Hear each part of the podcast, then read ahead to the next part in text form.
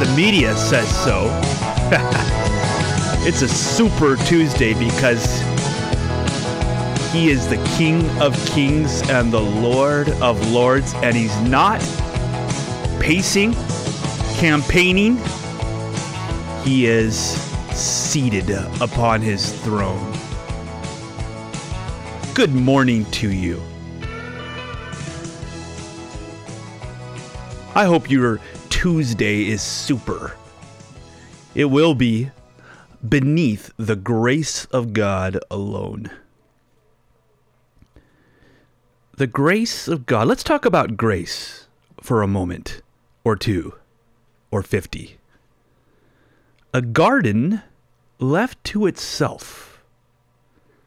Of course, if you know, if you have a garden, you know what I'm about to say.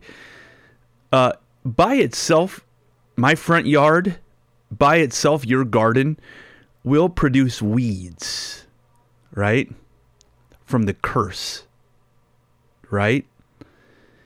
Because of the curse, now it has to be cultivated and tended. This past Saturday, I spent a lot of hours doing just that. But I'm grateful that I even could, so there's that as well. So too with grace. No, it's not a weed. But the flow of the world, as you already know, is negative. So you have to go against the flow of this world. The natural progression, or I should say digression, of the world we live in. You have to go against it, and you do this through grace. Now, what is grace? We don't need to redefine grace. I don't need to reinvent the wheel. Do I really know more than Vines or Strong or Thayer? So to be modern, we can call grace God's empowerment, etc., etc but it will still and always be undeserved favor. You can't get away from that beautiful definition of grace undeserved favor. Think about that for a moment. Has that really sunk into your heart this morning yet? Undeserved favor. Yet as Christians, uh, and I'm guilty, we, we, we say that, we give it lip service, but do we really believe it? Undeserved favor. No, we think, well, I want God's grace, so I'm going to go to church or read my Bible or not watch TV or be a good guy. All right. God will bless those things, but that's not undeserved favor. So you're saying, Pete, that I should watch TV and not read my Bible? No. I'm just saying, read your Bible and really get what grace really is. See, favor. Huh. Favor. It can be unearned and undeserved, or it's not favor, is it? It can be, otherwise, it can be a repayment, it can be a reward, but it cannot be favor. Here's what I want to share with you that I hope makes your morning because we're talking about grace, God's grace. There are two conditions for favor. Only two, in my opinion. You cannot labor to earn favor, or it is no longer favor. So the words grace and favor are interchangeable, really. Charis, as you know, in the Greek, is the word for grace. And once you try to earn unmerited favor, then you cannot have it, can you? So the Lord is right now calming me down, you too, by reminding us the one who is straining will not walk in favor. So the two conditions. The first condition is positive, and the second is negative. Let me get to it. The first condition of grace or favor, to receive favor. You ready for this? Rest. This is how Jesus increased in favor. Jesus had no sin, but the Bible says where sin abounds, favor abounds more. Look at Jesus. So it's true what the Bible says where sin abounds, favor abounds more. But did Jesus have sin? No. Yet how did favor abound in his life? It obviously did. You'll agree with me on that. So it's not when I sin that favor abounds. If favor is unearned and undeserved, it simply means when I rest, favor abounds. Not not just saying I only get favor when I sin. No, I get favor when I rest. Look at let's look at a guy named Rest, Noah. Let's look at the first mention of favor or grace in the Bible. Noah. The first mention. His name very name means rest. Look at what rest does. It keeps favor. Not laboring, not trying to earn or merit.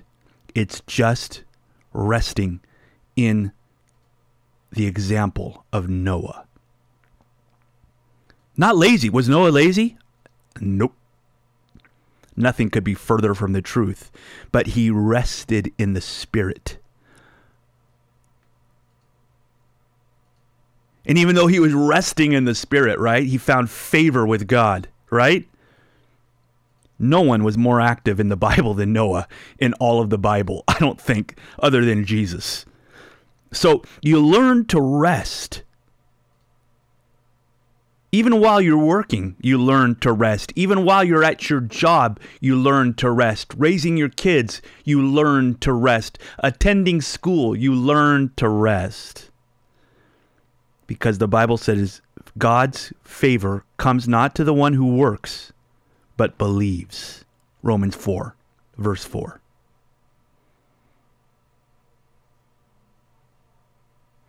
The more your life, get this, I hope this relaxes you.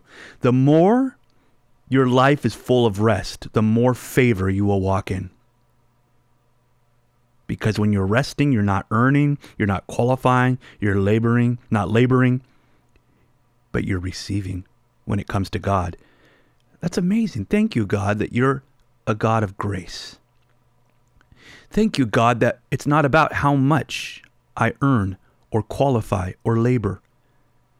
It just goes to show God that you are glorious and worthy of praise, that you are a gracious God. So any good thing that comes into my life, O oh God, is to the praise of your name alone. So the first condition for favor is positive, it means to rest. Relax.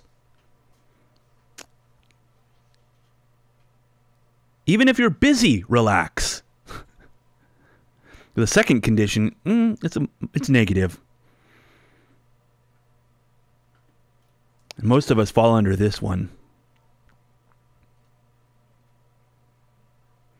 Because, well, life generally is mostly negative apart from grace. And we have to go against this,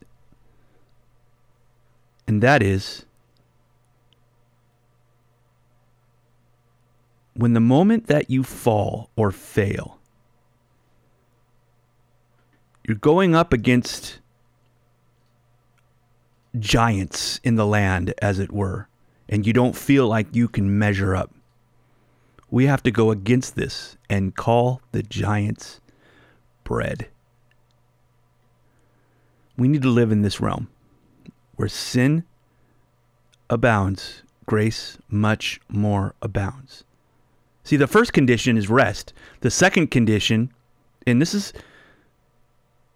the one that most of us fall under, is that is when you fail, when you sin. This is when God does you a favor. See, we're talking about favor. Remember that. The first condition, when I'm blessed, as I rest, that's favor, right? The second condition, when I'm blessed, when I'm messed, that's favor, right? So it's when you rest and it's when you're messed, as it were. Where sin abounds, grace abounds more. So when you sin, when you fail, when you fall, that is when you are, right, by its very definition, the most deserving candidate for grace, for favor.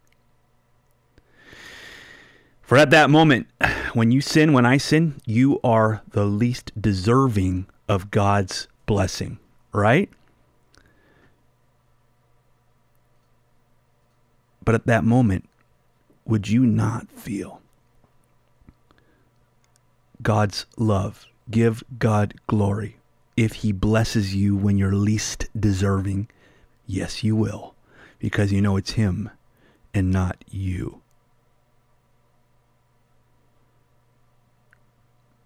And so the devil tries to mix all of this up, doesn't he? Even amongst us Christians. All right, I know I was saved by grace, but now I'm blessed because I got my act together.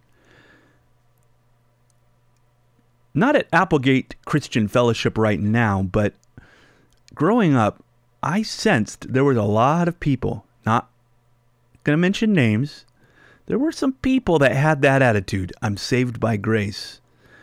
But now I'm blessed as I get my act together.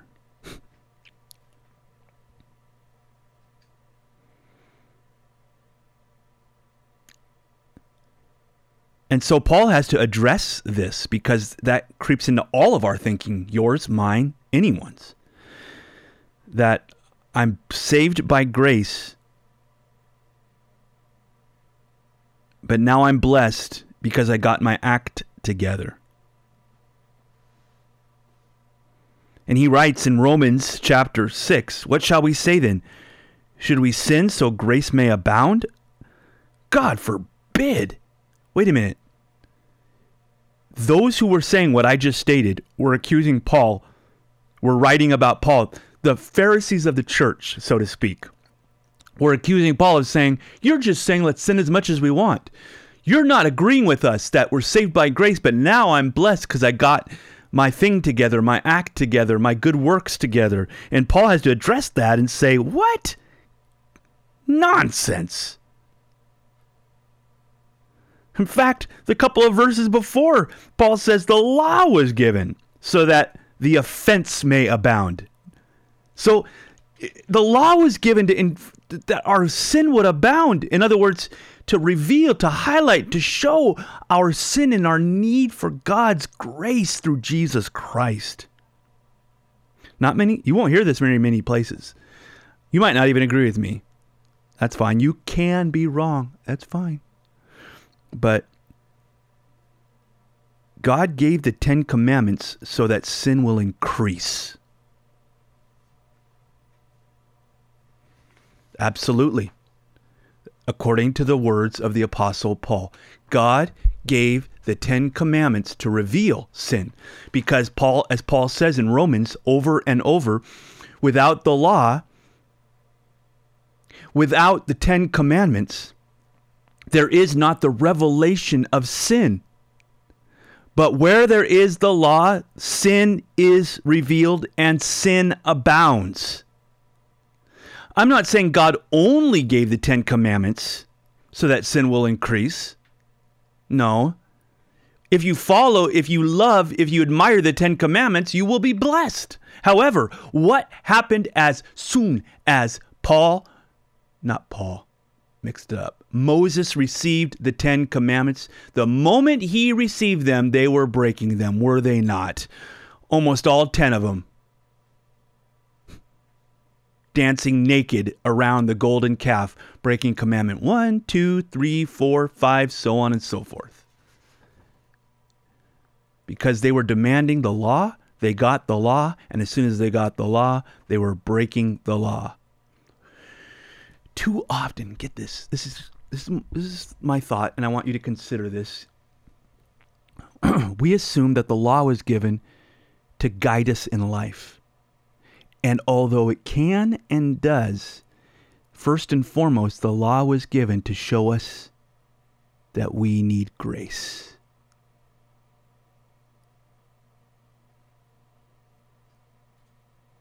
The law is like a mirror, right?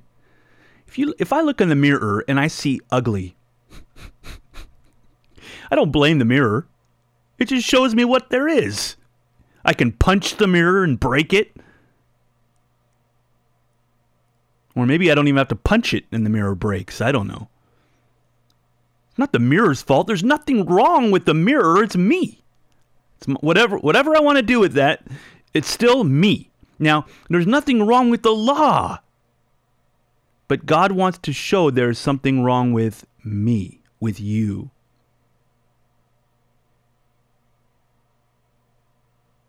Now, here's the good news we emphasize sin as though it is the greatest thing too often. But where sin abounds, grace is greater than sin. I'm preaching the message of the gospel this morning. And I hope you're blessed by being reminded that where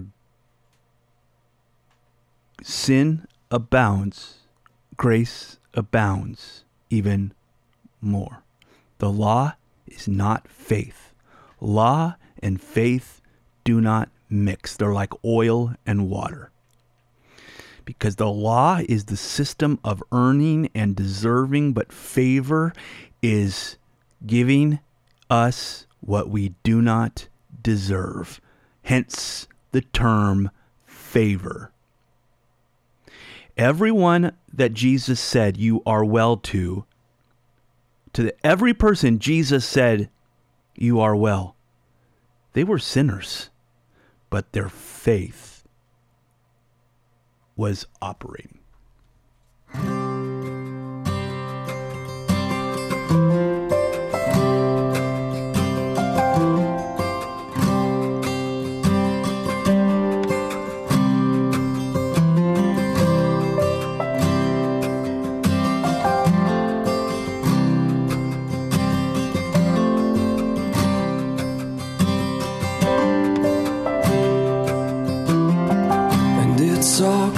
Lord, that we are weak, so very weak, but you are strong. And though we've nothing, Lord, to lay at your feet, we come to your feet and say, Help us. It's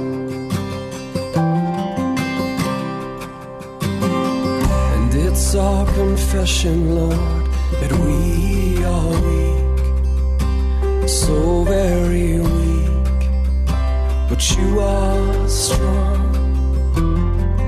And though we've nothing, Lord, to lay at your feet, we come to your feet and say, Help us along.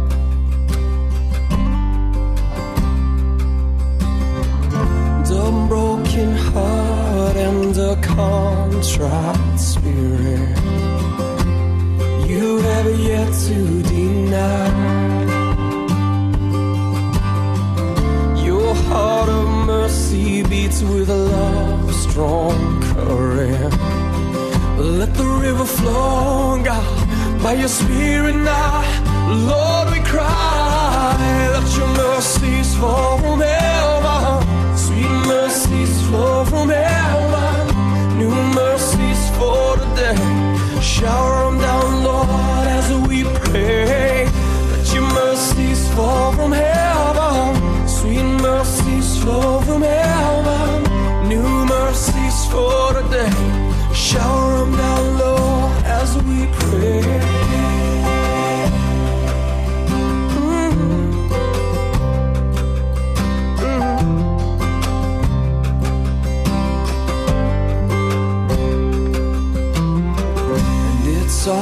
confession, Lord, that we are weak. We're so very weak, but you are strong. And though we have nothing, Lord, to lay at your feet, we come to your feet and say, Help us. And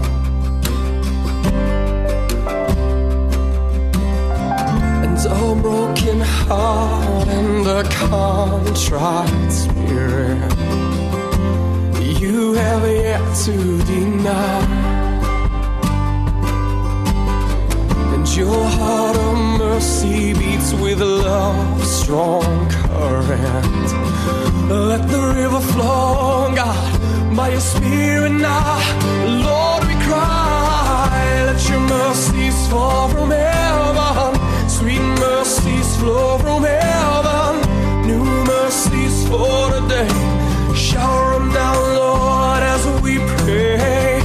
Let your mercies fall from heaven. Sweet mercies flow from heaven.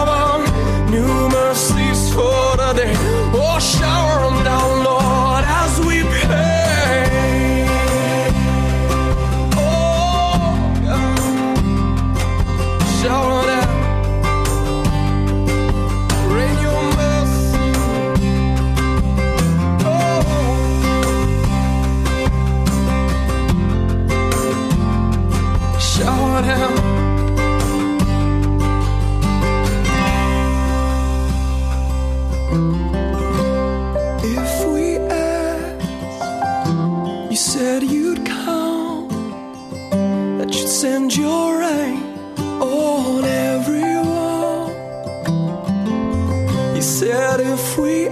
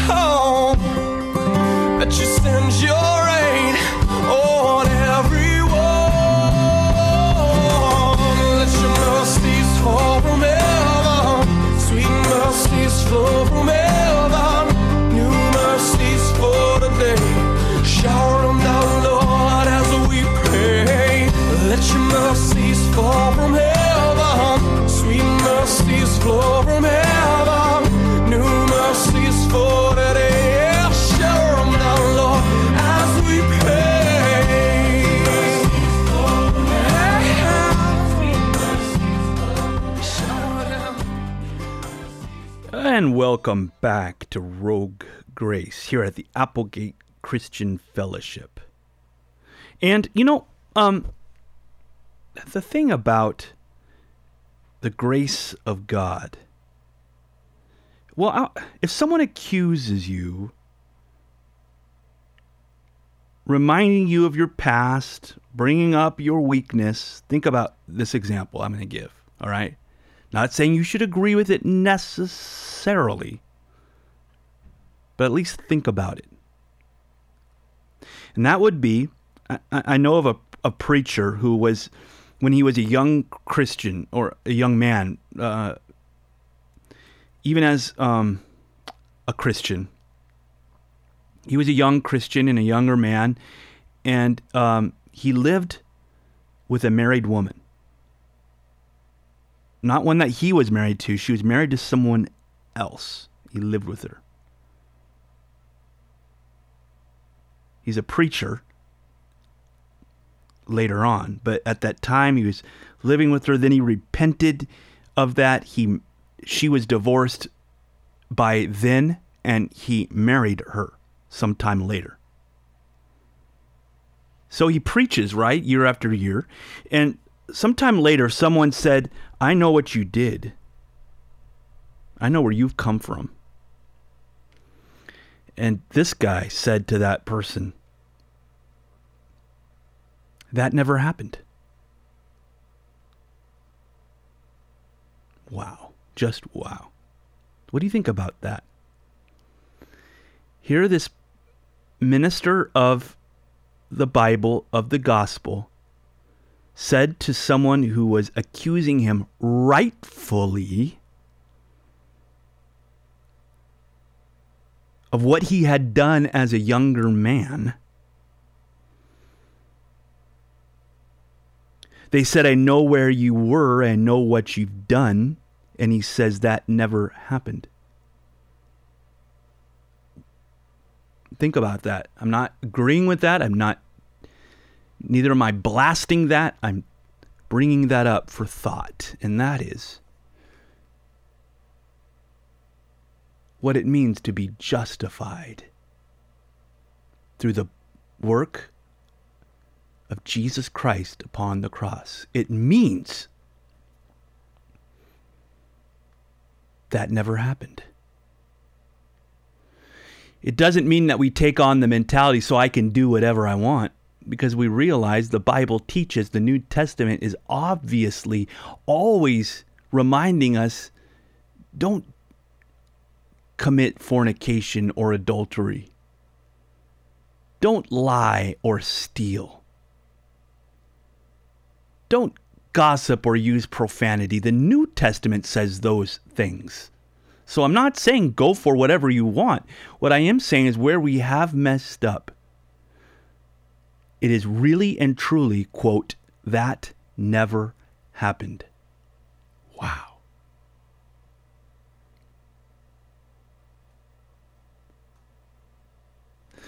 That's pretty powerful. And it will heal you and set me free when we realize it's through the blood of Jesus Christ. I want to talk to you for a moment about the ministry of the Holy Spirit in the new covenant. Did you know that for us as believers, there is no unpardonable sin? That the blood of Jesus has cleansed us from all unrighteousness.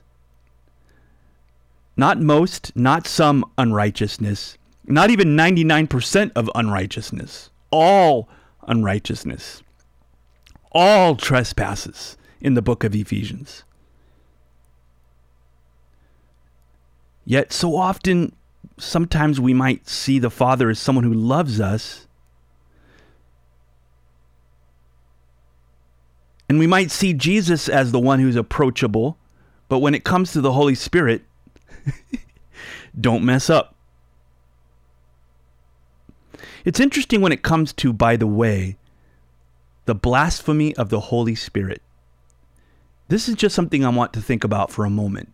I, am not even saying I have the answers to this, but it is interesting that Jesus does speak of the blasphemy of the Holy Spirit in the Gospel of Matthew which obviously then makes it valid, of course. He's the greatest teacher who has ever lived. What's also interesting to me is that nowhere else in the New Testament is there ever any mention of the blasphemy of the Holy Spirit. We are told to receive the Holy Spirit. We're told to be baptized in the Holy Spirit. We're told to be reconciled to God we're told to put away sin. We're told all of those things, but never is there another mention of the term blasphemy of the Holy Spirit after the time of Jesus. I'm not making a definitive statement there, but what I am saying is that this reinforces to you and I that the Holy Spirit abides with us forever. Jesus doesn't say to his disciples, Praise him. He did not say, The Holy Spirit will abide with you until you blow it. Nope. In the Old Covenant, the Holy Spirit would visit David, Jephthah, but he would come and go. But he is with us forever in the New Covenant. For they we're under the blood of bulls and goats, and we are under the blood of Jesus. We have the Spirit in us. That is how clean and holy we are. Even the prophets and the kings and priests of those times only had the Spirit on them, but He is in us. Jesus said the Holy Spirit will be in you. So He breathed on His disciples. And the same word in the Greek is in the Greek translation of the Old Testament, the Septuagint.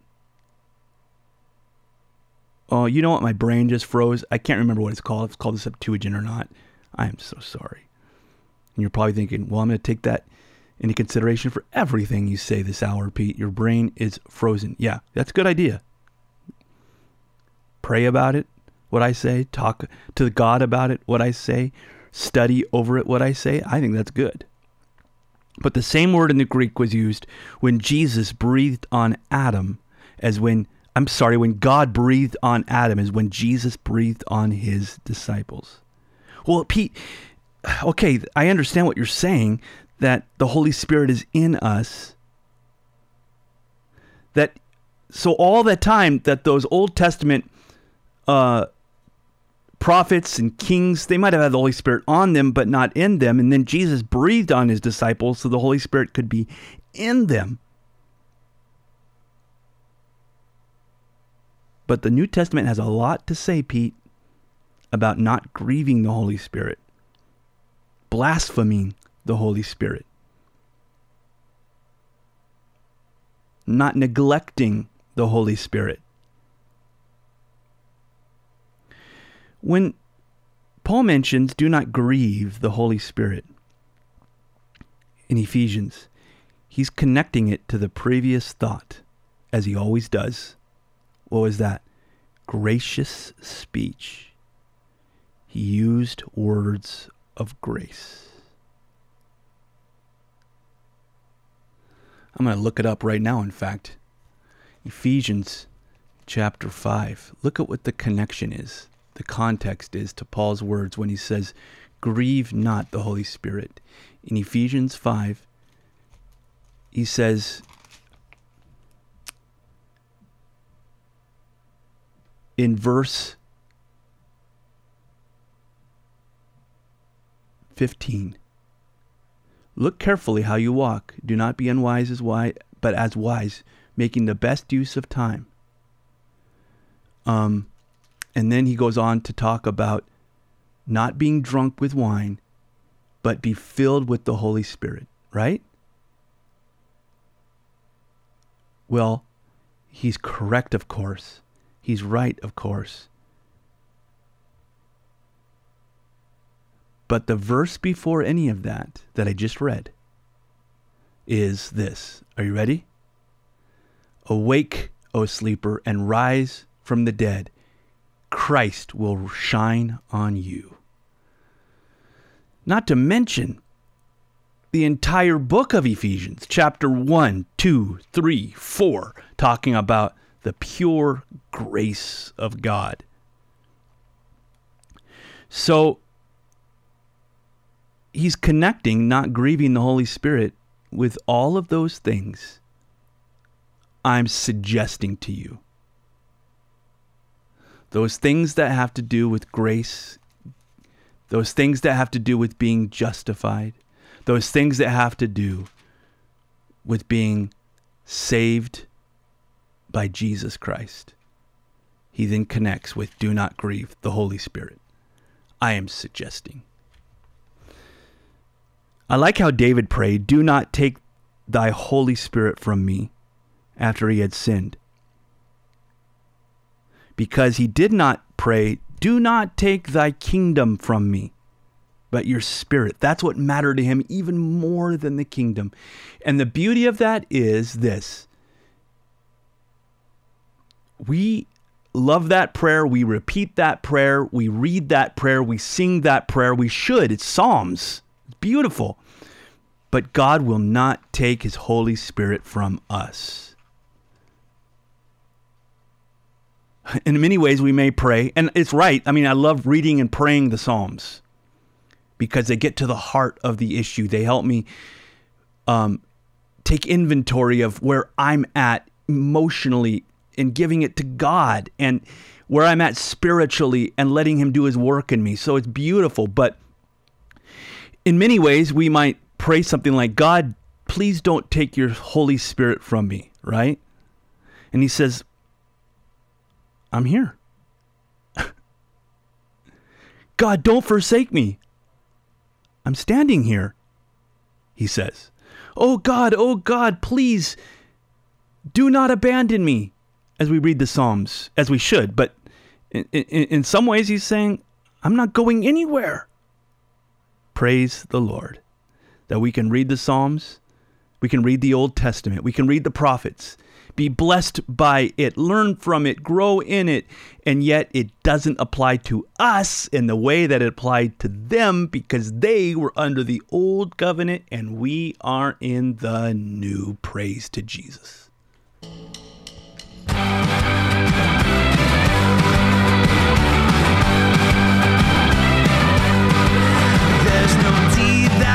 Can redeem us.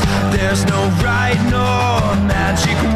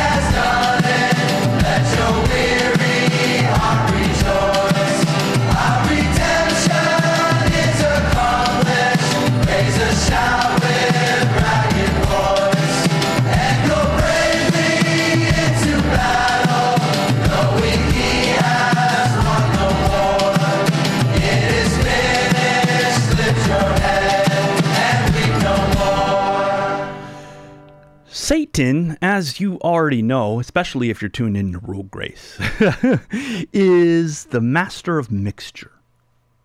By that I mean he loves to mix law and grace. If he can't if he can't censure, if he can't remove grace completely from your mindset, he wants to mix it up with the law. I mean, how often? Here, here's a good thought for you on this Super Tuesday, or maybe it's not a good thought. I think it is, but here's a thought for you. How often do we hear from the church, from Christians, from religion, God is judging America, or America must be judged? And that's correct. By the way, I'm going to say America should be judged. So should you, so should I, so should Brazil, so should Singapore, so should Saudi Arabia. I'm glad God doesn't judge us through Jesus Christ like we deserve. But you often hear, God is judging America or God will judge America, right? Remember that Billy Graham little incident? But Although that's absolutely true, I'm not going to deny that for a moment. Guess who would agree with that? God is judging America. Some guy, maybe, I don't know, seven, eight years ago, named Osama bin Laden, sending maybe 15 years ago some jets into the World Trade Centers because God is judging America. So I think there's something wrong in our thinking when we're on the same page as Osama. now, get this. Let, let me lighten it up a bit. I mean, not just lighten it up, but I mean, bring in the light. If Abraham, when he was negotiating with the angels there over Sodom and Gomorrah, would have gone all the way down to one. If there's just one righteous person living in those cities, God spare them. God would have. Abraham thought he was going down as far as he could. He thought he was being um, incredibly gracious. He thought he was being provocative. He thought he was being cutting edge by saying if there are 10 people in the city. And God said, I will spare it. If he would have said one, God would have spared Sodom and Gomorrah. Because that one guy would have been Lot. And even then, even though Abraham didn't say that, even then, the angel comes to Lot and says, Lot, you got to get out of here. I can't do anything until you leave. So let me ask you. I love asking you this question. Are there 10 righteous people in America? How about in the Rogue Valley? How about in Rouge? Are there even 10 people in Rouge? Are there 10 righteous people? Well, we are righteous now by nothing we have done.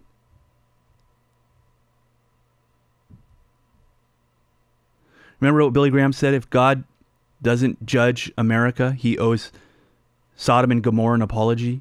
Well, I'm one righteous person, God. Spare it for me. spare it for my sake. You're righteous, Pete? Some would say. Yeah, absolutely. Nothing that I have done. I am righteous through the righteousness of Jesus Christ. So, God, spare America on this Super Tuesday.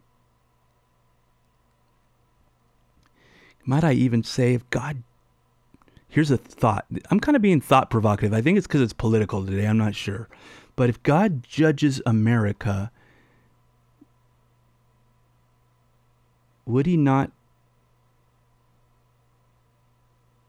If God judged America just in a, as a whole, I'm just thinking out loud. Maybe that's the problem when my brain is in the condition it is. But if God judges America, as Billy Graham said he owes an apology to Sodom and Gomorrah, would God owe an apology to Jesus Christ? Because Jesus was punished for our sins. As 2 Corinthians says, all things have passed away into this new creation. Judgment, wrath, condemnation is past. And then he says, Paul does in 2 Corinthians, not counting their sins against them. You know he's talking about? I'll explain it right after this.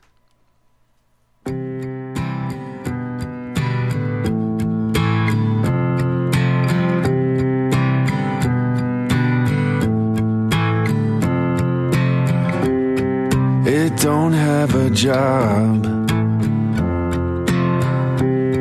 Don't pay your bills,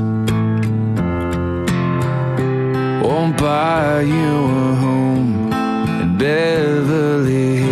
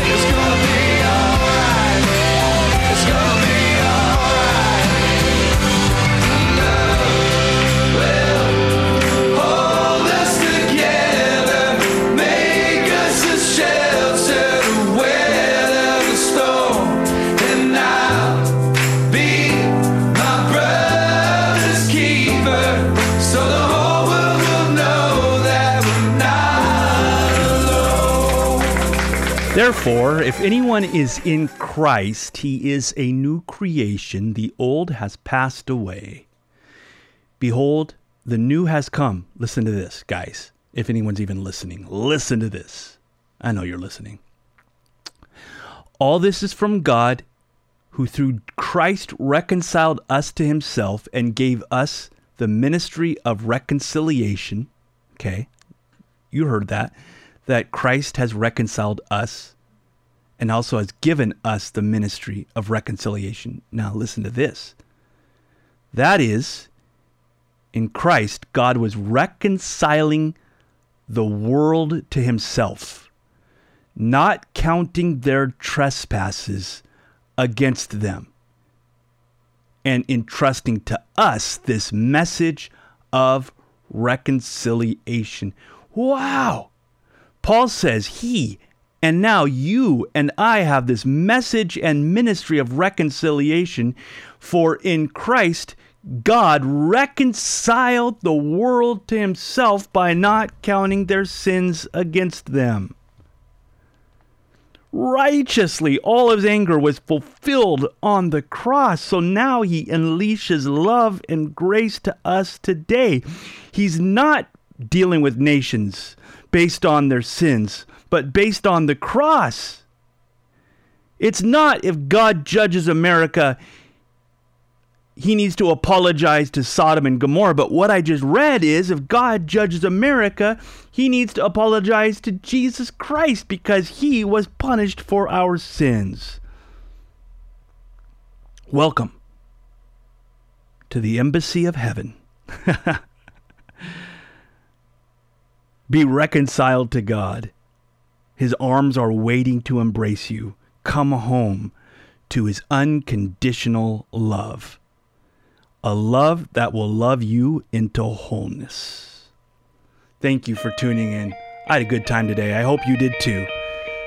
The Lord bless you and keep you. Make his grace to fall upon you in Jesus' name. This is PJ. You can download this or any other Road Grace on your iPod or your phone or your computer